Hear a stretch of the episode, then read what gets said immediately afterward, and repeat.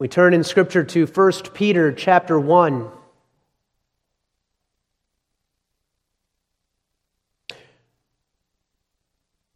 We will be looking at this chapter in the introduction and looking at the verse, the text, verse 13, through the course of the sermon. So it will be profitable to keep our Bibles open to this passage of Scripture this evening. 1 Peter chapter 1.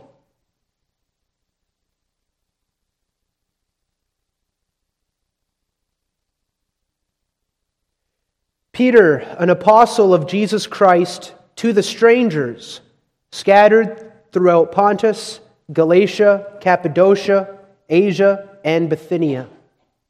Elect, according to the foreknowledge of God the Father, through sanctification of the Spirit, unto obedience and sprinkling of the blood of Jesus Christ. Grace unto you and peace be multiplied. Now, verses 3 through 12 are one sentence. Uh, so pay attention as we read through these verses, verses 3 through 12.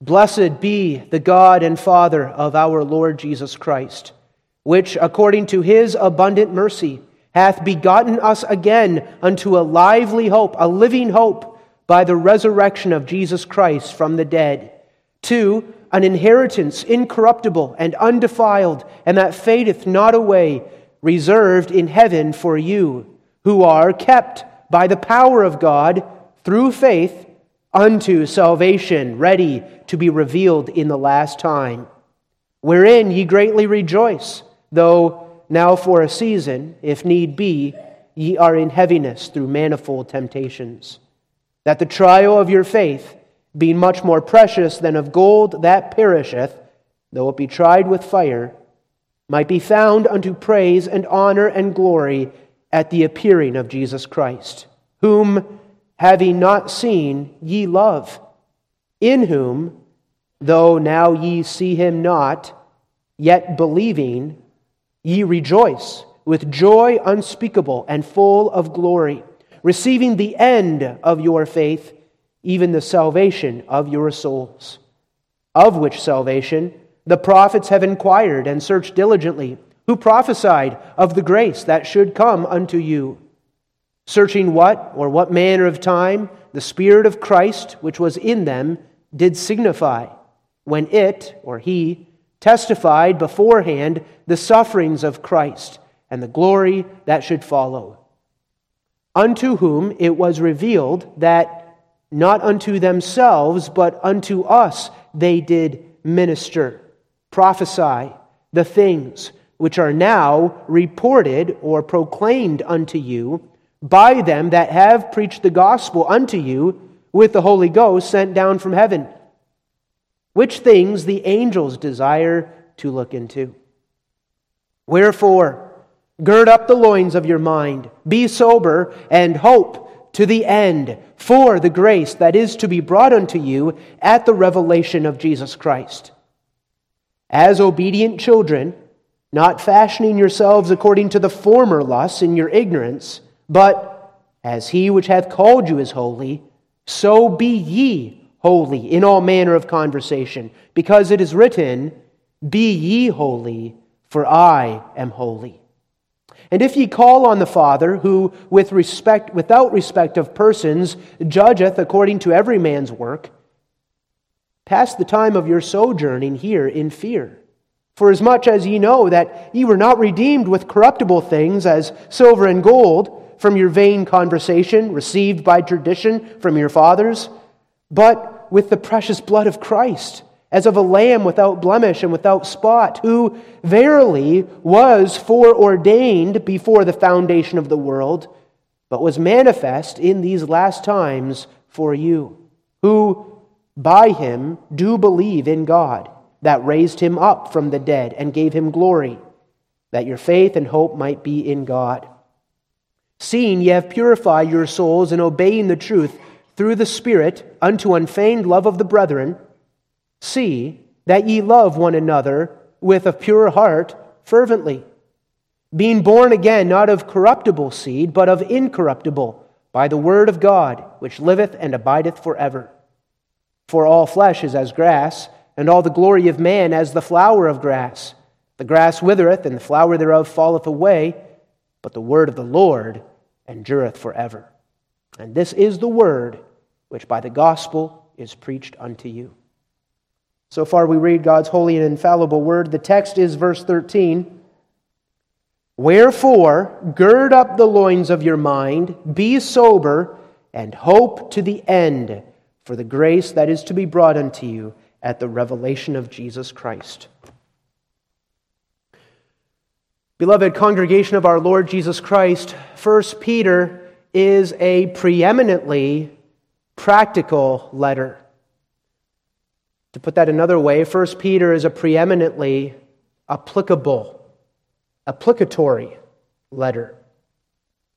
The Apostle Peter writes here to saints who were suffering in many different ways. We, we come across that suffering right away in verse 6 of chapter 1 wherein ye greatly rejoice, though now for a season, if need be, ye are in heaviness through manifold temptations.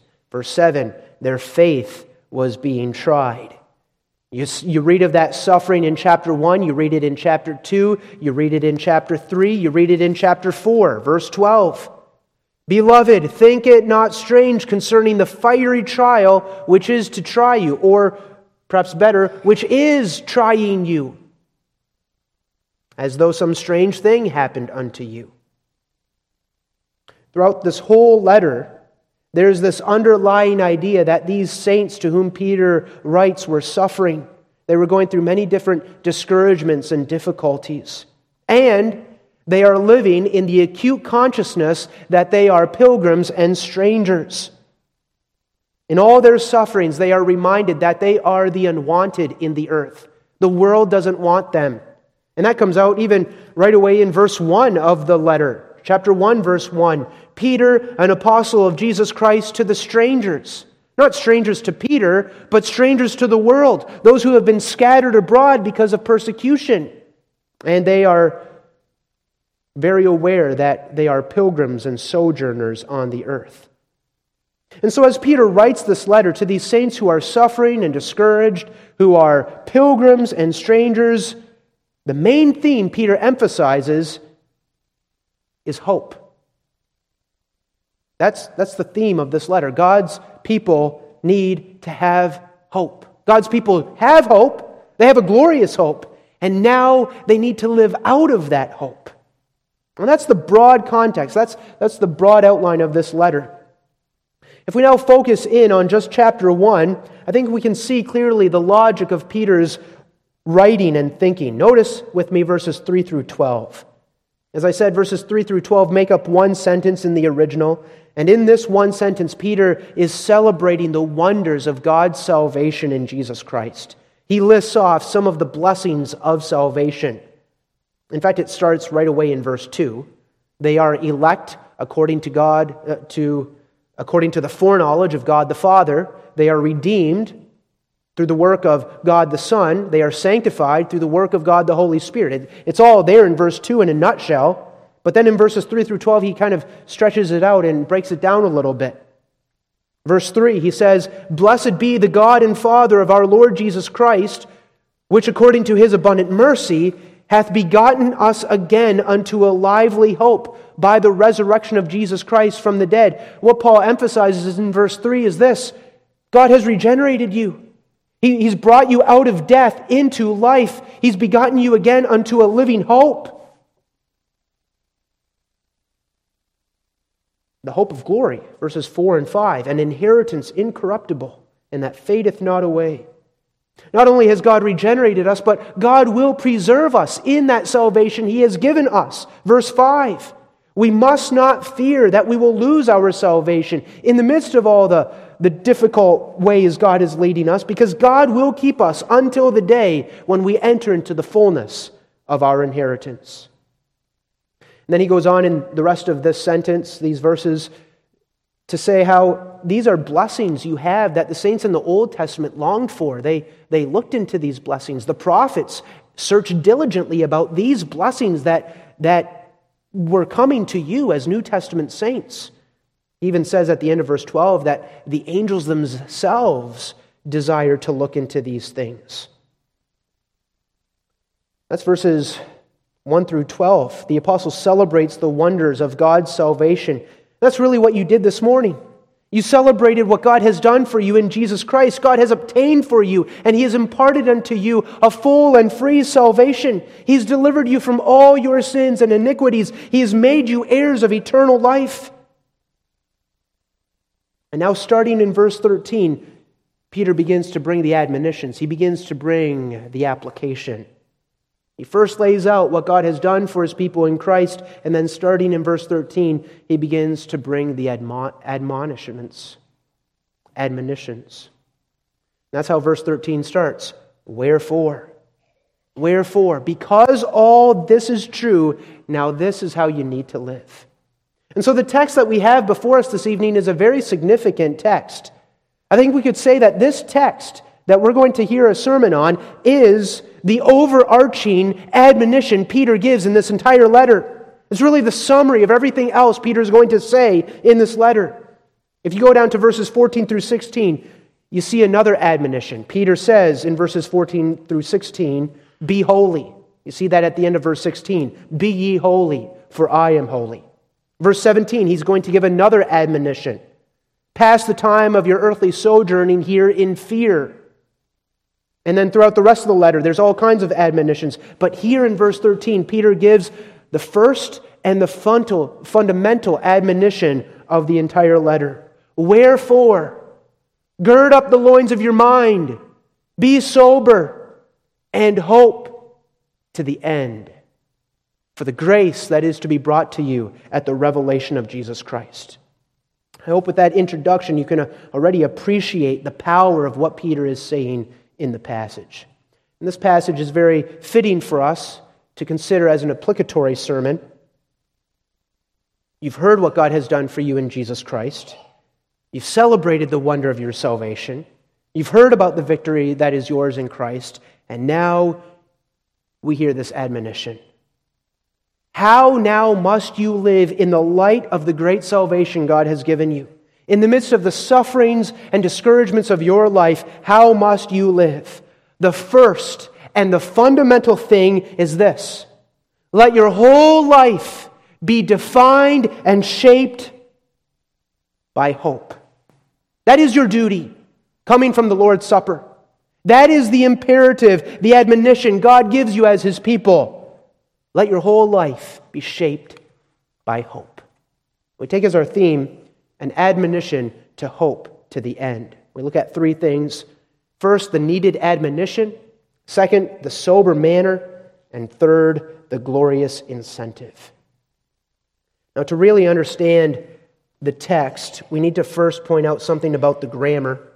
In our King James, verse 13 reads as if the apostle is giving three admonitions Gird up the loins of your minds, be sober, and hope to the end. In the original, however, it's slightly different. In the original, there really is only one admonition. And if we wanted to translate the verse maybe a little more accurately or literally, we could translate it this way. This is, this is the way that ESV translates it. Therefore, preparing your hearts, your minds, preparing your minds for action, and being sober minded, set your hope fully on the grace that will be brought to you at the revelation of Jesus Christ. And the point here is in this text, there are two participles and one imperative. Girding up the loins of your minds, that's, an, that's a participle. Being sober minded, that's a participle. And now here comes the imperative. Here comes the admonition. Hope to the end for the glory, the grace that is to be brought to you at the revelation of Jesus Christ. So the main admonition in the text is hope. That's the command. That's the focus of this letter. Hope. And the apostle uses that word hope in a different way than we so often use the word in our day to day language. Sometimes we might say, I, I hope it doesn't snow tomorrow. As if our hoping is simply a wishful thinking. That's not the idea of hope in the Bible. According to the Bible, to hope is to set your soul on a divinely promised blessing. So, hope, therefore, in the Bible has the idea of a certain and sure expectation of something. The, the, Christian's hope is not characterized by wishful thinking, the Christian's hope is characterized by absolute certainty. I'm hoping for it. I know it's coming, and I'm waiting for it to come. So, hope, at least in this context, also has the idea of looking ahead to the future. We hope for something that we are still waiting to receive. And we're looking ahead to the time when God will give us what we hope for. And then hope also has the idea of intense longing. We are thirsting for this, we have a strong desire for this. So when we hope, we are intensely longing for something that lies ahead in the future and something that we are sure is coming to us. That's hope. Now, what are we to hope for? The apostle says, Hope for the grace that is to be brought unto you at the revelation of Jesus Christ. And really, the idea there is this hope for the grace that is already being brought to you. It's already being brought to you, and it will be entirely brought to you in its fullness and beauty at the second appearing of Jesus Christ. That's the idea. Hope for that grace.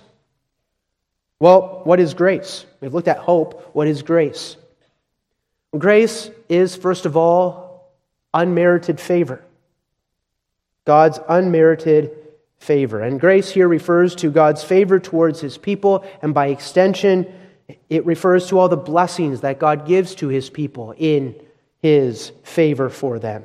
Already now we enjoy the grace of God, we enjoy God's favor. But there is a time coming when God's grace will realize its full purpose with us, and we will taste the fullness of God's grace. That's what Peter's referring to. Hope for that grace, that experience of the fullness, the perfection of, of experiencing God's favor. And, and the blessings, put it that way, I should put it that way, the blessings that that favor will bring to you. Secondly, we can also speak of grace as power. Grace is power. Think of 2 Peter 3, verse 18. Grow in grace. How do you grow in grace? Well, grace is a power, grace is spiritual strength. Grow in spiritual strength. And at Christ's second coming, we will enter into the fullness of grace as we enter into the fullness of the power of Christian living. Because at Christ's second coming, we will be transformed, we will be changed, and we will be made powerful in that glorified state to live this new and holy life perfectly. That too is what Peter is referring to. Hope for that grace, that holy living, that, that fullness of strength. And then, third, ultimately, grace means beauty. God Himself is the gracious God. God is the God of beauty. He, is beautiful and gracious. And at the revelation of Jesus Christ, God will grace all his people. He will beautify them so that they reflect fully the beauty and, and glory of God himself. And that also is what Peter is referring to. Hope for that grace. Hope for that, Peter says. Hope for the day when you will be delivered from all the corruption of this world, from all sin and from all death. Hope for the day when you will see your Savior face to face and you will see God in the face of Jesus Christ. And hope for that day in which you will be delivered from all your sufferings and all your sorrows and all your tears, and you will bear the image of the heavenly perfectly. Really, we could say it this way Hope for the day when you will finish your earthly pilgrimage, you will no longer be pilgrims and strangers on the earth, but you will be at home in heaven with your Lord. Hope for the grace, for the fullness of salvation that is to be brought to you at the revelation, at the appearing of Jesus Christ. Or to go back to verses 4 and 5. Hope for that inheritance incorruptible and undefiled and that fadeth not away, reserved in heaven for you. You've been begotten again to that lively hope, verse 3. Now, out of Jesus Christ and by the Holy Spirit, hope for that grace that is to come to you at the appearing of Jesus Christ. And then what else does Peter say? He says, Hope for that grace, and then he says, Hope to the end. What does that mean? Hope to the end. Well, here Peter is emphasizing the activity of hoping. We, we could perhaps say it this way hope perfectly, hope fully. What does that mean? Hope to the end. Well, it means hope with your whole being, with all your mind, soul, and strength. Don't give any room to doubt. As you walk your earthly pilgrimage, don't doubt. If you're doubting, you're not hoping. Wherever you're doubting, you're not hoping. Hope casts out doubt. And if you're not hoping with your whole being, then you're not hoping fully. Hope to the end. Hope fully. That's how we are supposed to hope. And then, second, it means hope exclusively for this. Hope entirely, only for this grace that is to be brought to you at the revelation of Jesus Christ. And what that means is this don't hope for Christ's second coming, and also hope for the things of this world. Don't halt between two different hopes. Don't have your hope fixed on the earthly, but have your hope fixed on the heavenly. Now, that doesn't mean that we ignore or shun the things of this world. It doesn't mean that we isolate ourselves from the world and, and from our callings and responsibilities. But it means that in all our interactions with this world and the things of this world, we're not captivated by them. We're not controlled by the things of this world. But in fact, we are controlled by the goal of heavenly things. And our, our life is lived out of this reality that we are citizens of a heavenly kingdom. And everything that's entrusted to us here below, we are pressing it into the service of that spiritual kingdom, seeking the kingdom of God and its righteousness, seeking those things which are above, where Christ sits at God's right hand, and not seeking the things below. That's what it means to hope to the end. Hope with your whole being and hope exclusively for this. And then, third, it also means this never stop hoping. Endure in your activity of hoping. Hope to the end. And each day of your lives, as pilgrims and strangers, live out of this principle of hope. That's the admonition. How important that hope is for your calling to live a holy life, how important that hope is. Really, in the scriptures, th- there's a really intimate connection between hope and holiness. There's a connection that's emphasized in scripture. To give you just one other passage, what does the Apostle John write in 1 Peter 3, verses 2 and 3? He writes this 1 John 3, 2 and 3 Beloved, now are we the sons of God and it doth not yet appear what we shall be, but we know when he shall appear, we shall be like him, for we shall see him as he is. That's your hope. And then what does John go on to say? He says this And every man that hath this hope in him purifieth himself, even as he is pure. And in a sense, that's the whole letter of 1 Peter. Hope is a power Hope is a power by which you are able to live the life you're called to live in the midst of your sorrows and persecutions and your pilgrim journey. Hope is that power. It, in fact, it's very striking that Peter, the first admonition he gives in this letter is not, be holy. In the immediately following verses, that's what he says be holy, for I am holy. But what does Peter say first? Even before that, he says, hope. That's how you will do it. That's how you will live faithfully in the life God has called you to live in the power of hope, living by faith, we could say. Hope, that's how important this is. And isn't that a needed exhortation, congregation? For the saints to whom Peter's writing with all their fiery trials, it was needed. And for us today, too, it is needed. You have sorrows, too, don't you? You have discouragements, you have persecutions. You have family divisions. You have heartache and sorrow. Maybe marriages that are a sorrow to our hearts. We can be discouraged by the atmosphere in the church world today. And it weighs us down. It can be discouraging. What does the Holy Spirit tell us to do as we live our pilgrim calling? He says, Hope. Hope to the end. Hope to the end for that grace that is to be brought to you at the revelation of Jesus Christ. Keep your eyes fixed on that. I think of David. In the Psalms, you read of David going through so many struggles, so many persecutions. And what does David say?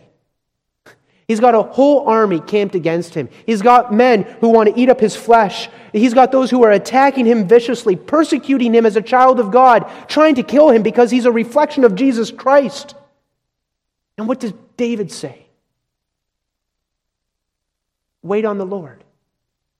Be of good courage, and he shall strengthen thine heart. Wait, I say, on the Lord. Hope. Hope to the end. Psalm 130, verse 7 Let Israel hope in the Lord, for with the Lord there is mercy, and with him is plenteous redemption. Congregation, it's a true statement. Nothing is more likely to cause us to give up in the Christian life than discouragement. You keep getting knocked down. You keep experiencing setback after setback. And you begin to start asking yourself, what's the use? Why, why not just be done with it all? Throw in the towel and walk away. Discouragement and depression are great enemies to the Christian and his calling. Think of Elijah under the juniper tree. Elijah's asking God to take away his life. He's ready to quit. Why? Because he lost hope lost hope. And the Lord graciously came to him and, and gave him hope again. He says, Elijah, have hope. Elijah, there are yet 7,000 who have not bowed the knee to Baal. Elijah, have hope. Uh, Elijah, I am God. There's none like me. I will accomplish my purposes here. I will keep my promises. I will preserve my church. Hope. That's the word that comes to you hope to the end. Hope to the end for the grace that is to be brought to you at the revelation of Jesus Christ. You are pilgrims and strangers. Don't forget that.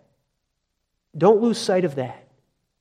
And don't be discouraged by that either. That's a blessing. So often we talk about being pilgrims and strangers, and we almost have a tone that, that we're losing something when we say that. And I think there's truth to that. It's carrying our cross. It's, it's denying ourselves, losing our lives to find it in Christ. But, but that's not something to be down about because we have a sure and steadfast life that, that is awaiting us. This, this world is going to be destroyed. It's fleeting and transitory. This is not your home, and praise be the Lord for that. You have your eyes set on a city that has foundations, whose builder and maker is God. Remember that. And then keep on hoping for that. Don't lose sight of that. As I said, this is the foundational admonition in this entire letter. It's the foundation for every calling Peter's going to give the saints here in the rest of this letter. You have hope. You've been begotten again unto a lively hope. Now, hope. And live in hope. Having looked at that needed admonition, in the second half of the verse, we turn to the first half of the verse, which gives us the manner in which this hoping is to be done.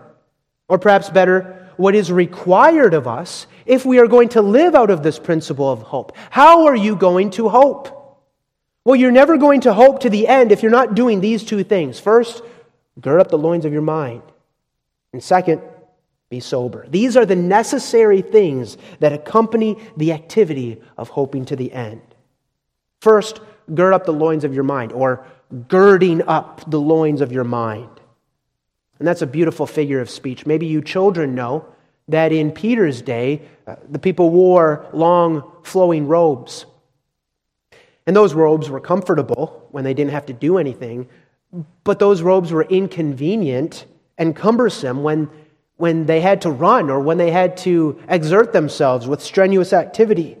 And so, what they would do was they would gird up their loins. They would gather up their robe and they would tuck it into their belt. Maybe they would put their robe through their legs and, and tuck it into their belt so that they could run and they could work. And the expression that we would use today would be very similar roll up your sleeves, gird up your loins, roll up your sleeves so that you're ready for the work. And Peter says that, and he applies it to their minds. He says, Roll up the sleeves of your mind, gird up the loins of your mind. And literally, it's not just the mind, but it's your thinking, your discernment. Gird up the loins of your thinking. Get ready to put your thinking to work so that you can distinguish the things of the world from the things of the kingdom of heaven, so that you can hope. And the point is, how important isn't our thinking for our activity of hoping? How you think is how you go. As a man thinks in his heart and mind, so he is. And these words would seem to imply that the greatest hindrance to the exercise of, of hoping is found within us, ourselves, in the thoughts and intents of the mind and the heart. And when the loins of your mind are girded up, then your inner man is ready and able to hope and to function properly. In your mind, you need, in your mind, in your thinking, you need to keep your focus on your hope. And if you keep your hope before you, if in your mind you keep that certain expectation of that glorious future in front of you, then your whole life and your walk will also respond accordingly. Be careful how you think. Be careful how you think about your trials and your sorrows. Be careful how you think about your job. Be careful about where you put your affections. Think of it. A greedy man who lets his mind go astray so that he starts falling in love with the things of this world, he's not going to live by hope. He's not hoping. And then when things turn south for him, he suddenly becomes hopeless and discouraged. All is lost. And he becomes an easy prey for the devil because he hasn't been girding up the loins of his mind. Think of a slothful man who lets his mind go astray so that he falls in love with an easy and, and careless, reckless lifestyle. He's not living by hope. And when the fiery trials come, he won't be prepared for them. He will be so easily destroyed. Or think of an anxious man who forgets his hope and, and he's only looking at the world around him and he sees all the bad news on TV and, and he's so easily swallowed up by the cares of the world so that, so that he becomes a spiritual scatterbrain. Eh, that's really the calling here. You can't be a spiritual scatterbrain. As Matthew Henry puts it, you have a journey to go, a race to run, a warfare to accomplish, and a great work to do. As the traveler, the racer, the warrior, and the laborer gather in and gird up their long and loose garments, that they may be more ready, prompt, and expeditious in their business, so do you, by your minds, your inner man, and affections seated there. Since you are so highly honored and distinguished by God, since you have God's blessing so richly bestowed upon you, you've been begotten to a living hope. You now also have a Christian calling. You have the calling to live as a pilgrim and stranger, unwanted in the earth. Make sure now your mind is ready for the work. Gird up the loins of your mind. And then Peter says, Be sober. Being sober minded. And it's a similar idea. Don't be drunk. And he means don't be spiritually drunk.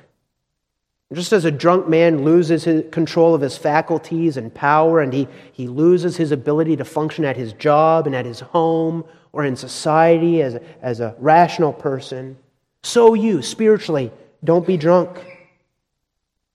And what that means is don't be intoxicated with the things of this world and the pleasures of life.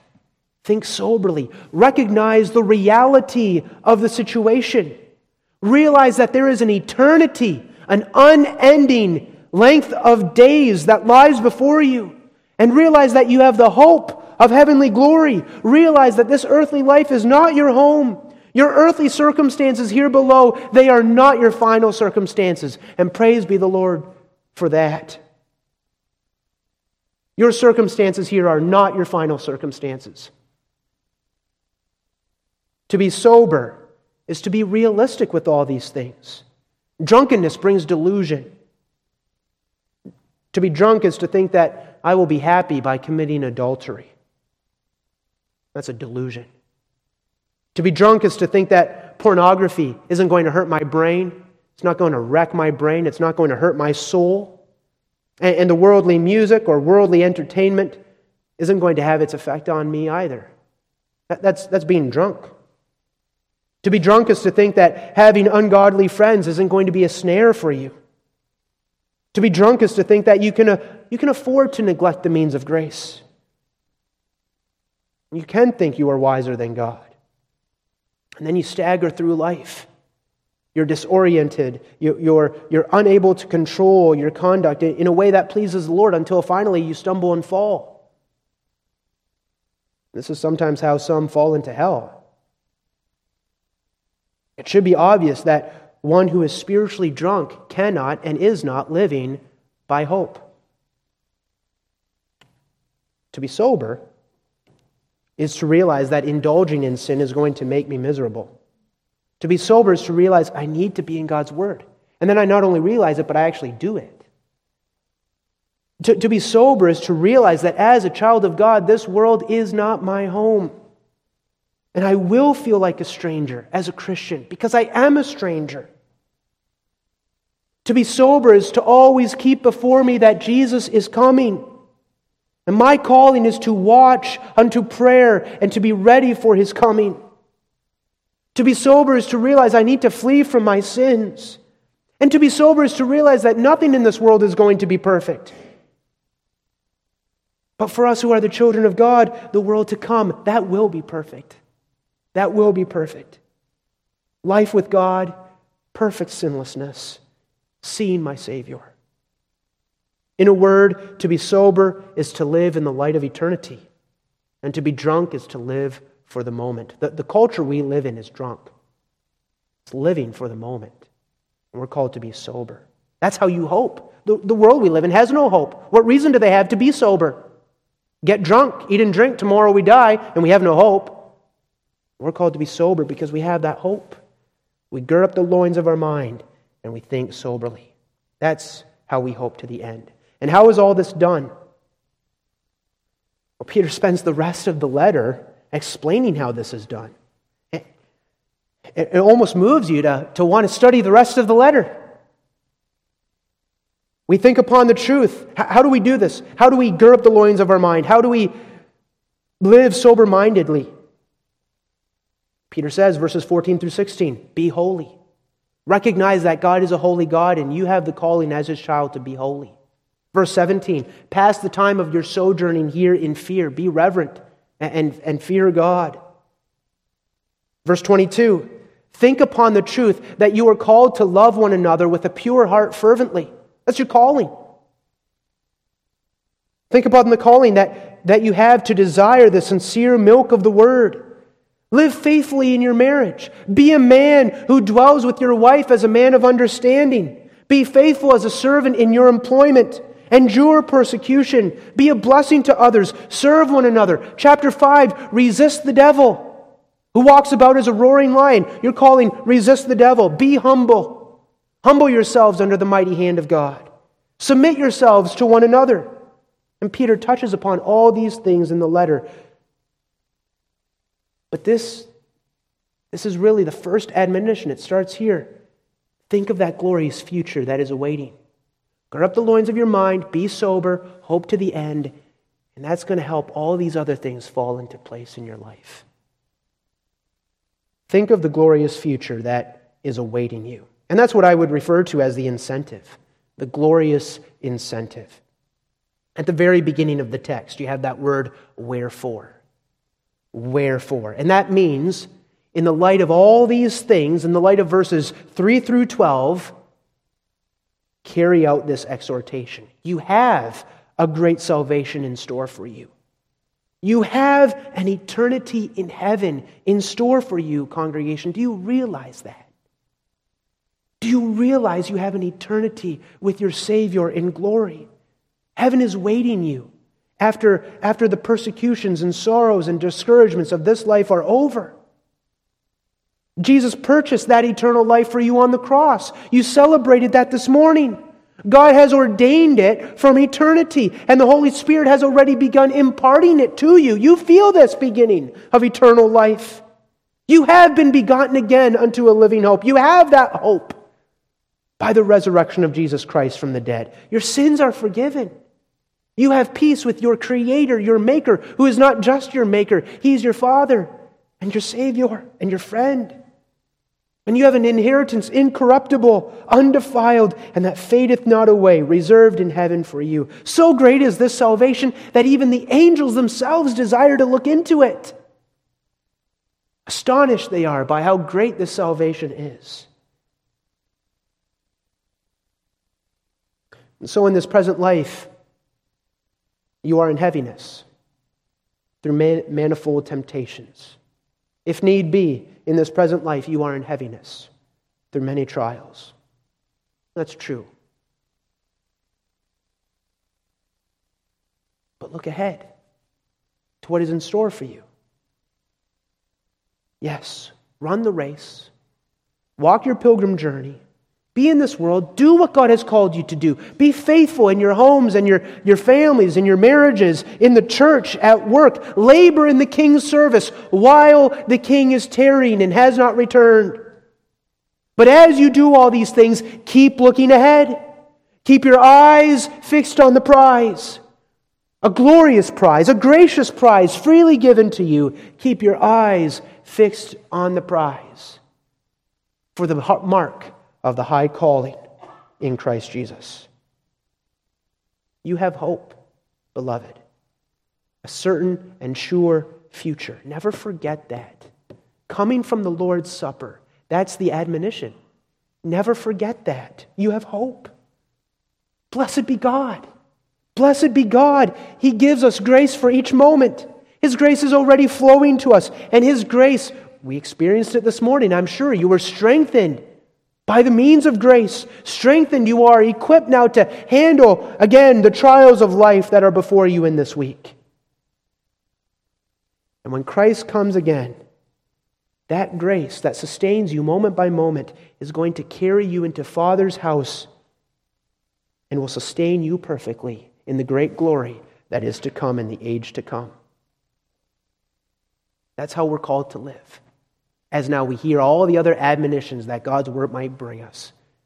And we could say, Bring them to us, Peter. Bring them to us because we're ready, because we're hoping. We have that hope. We know our salvation. Lord's Supper table, we know that salvation. Wherefore? Wherefore, brothers and sisters in Christ, my friends in the Lord, gird up the loins of your mind. Gird up the loins of your mind. Be sober. Be sober. And hope. Hope to the end. Hope fully. Hope exclusively.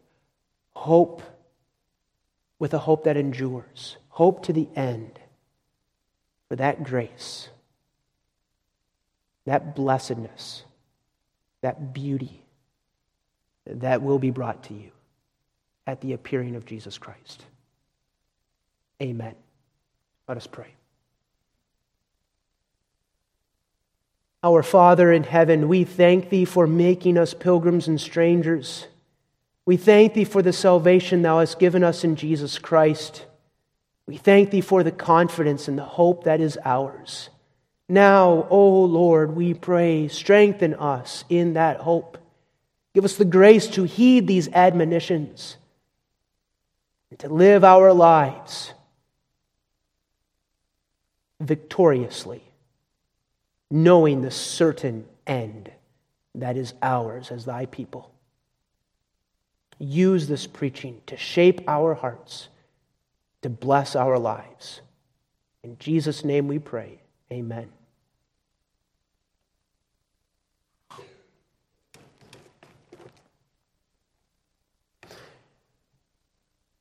We sing together Psalter number 202.